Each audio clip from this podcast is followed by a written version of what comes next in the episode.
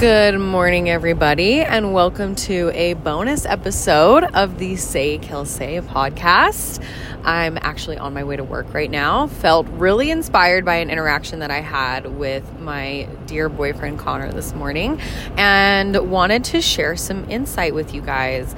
Um, so, being pregnant, I have to eat often. and so, Connor has been graciously waking up when I have to get up in the morning at five um, and making me a, a, smoothie. You know, those like carnation breakfast essential chocolate packs. He'll mix that with, um, you know, some ice and some almond milk and some bananas and some peanut butter. And I am just so grateful for him. I just thank you so much for doing that for me every morning because it means I get to sleep a little bit later. Um, uh, so, yes, I have just always loved that he does those kind of things for me. He always treats me like such a princess. I'm very, very, very grateful.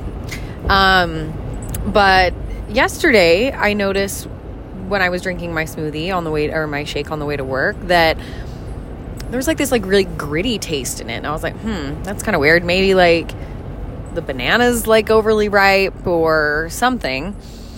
Um, and I didn't I didn't say anything, but then this morning I was drinking my shake and we were talking before he left to go work out and I went to uh, to work. And I took a big sip of it and it was like all oats. And I was like, "Did you put did you put oats in this?" And he was like, "Yeah. Yeah, I did." And I was like, "What else?" He's like, "Well, I, I put a little bit of yogurt in there and and I was like, "Okay." And the first thought that crossed my mind was don't complain. Don't complain. He's getting up and he's making this for you every morning. Don't complain, just take it. But then I noticed that thought and I was like, hmm, that's so interesting that asking for what I need or asking for what I want, like if he's already going to wake up in the morning and make me a shake, I, I, might as well just, you know, I might as well enjoy the shake. Um, it's so funny that my brain interpreted that as me complaining instead of asking for what I need. And so it was really funny because right after I said that, Connor jokingly was like, Oh, I see how it is. Like now you're just complaining. And I laughed and I was like, well, you know, if you're waking up in the morning to make me a shake, it might as well be what I want. And he goes, okay, fair enough.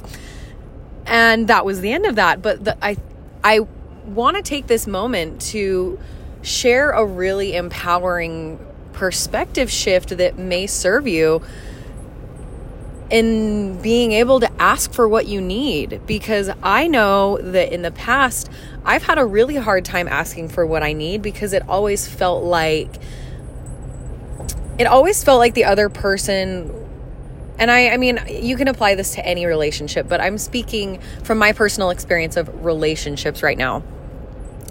It always felt like if I if I said I wanted something different than how it was, then I was complaining.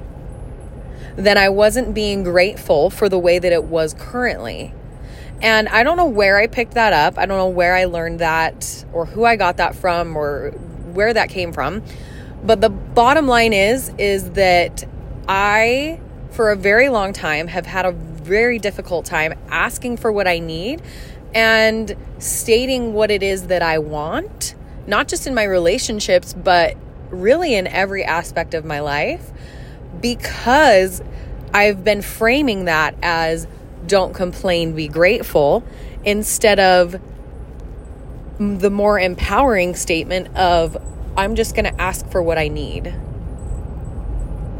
And I know in past relationships, I have probably had the idea that me asking for something different than what is being given to me is complaining because I've had people say to me, "Oh, well, I'm just I'm just not good enough for you then, right?"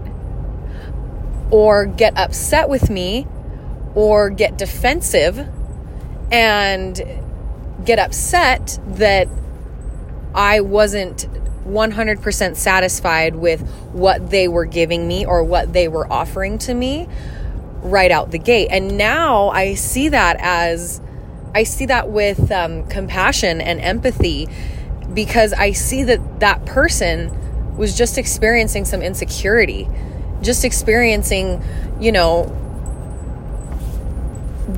just feeling like they weren't enough and being triggered by me asking for something else. It had nothing to do with me. It had nothing to do with me being ungrateful. It had nothing to do with me complaining. That is just how their insecurity manifested. And in turn, reinforced the belief that whenever I ask for something that is different than what's being given to me, that I'm complaining. So, that was a totally cool wake up call for me this morning and breakthrough that I had this morning. And I hope that this can be a brand new empowering perspective and belief that you can adopt that there is absolutely nothing wrong with asking for what you need and that if the person who from whom you are asking what you need gets upset, it is not a reflection of you. It is not you being ungrateful. It's it's a reflection of them. Now, I think there is a difference between being, you know, ungrateful and complaining and asking for what you need. So be aware of that line, but also like stand your ground and it is okay to ask for what you need. It is 100% okay for what you need to ask for what you need. And I find that the more that I do that, the easier it gets and the more empowering it becomes and the the less that I feel guilty asking for what I need. The less I feel like a burden asking for what I need. The more I am able to make space for myself and unapologetically ask for what I need and expect others to do the same and encourage others to do the same. So, anywho, I hope you guys really enjoyed this bonus episode. This is so fun. Um, I love you all so much and have the best Friday ever. Mwah. I love you and have a great day.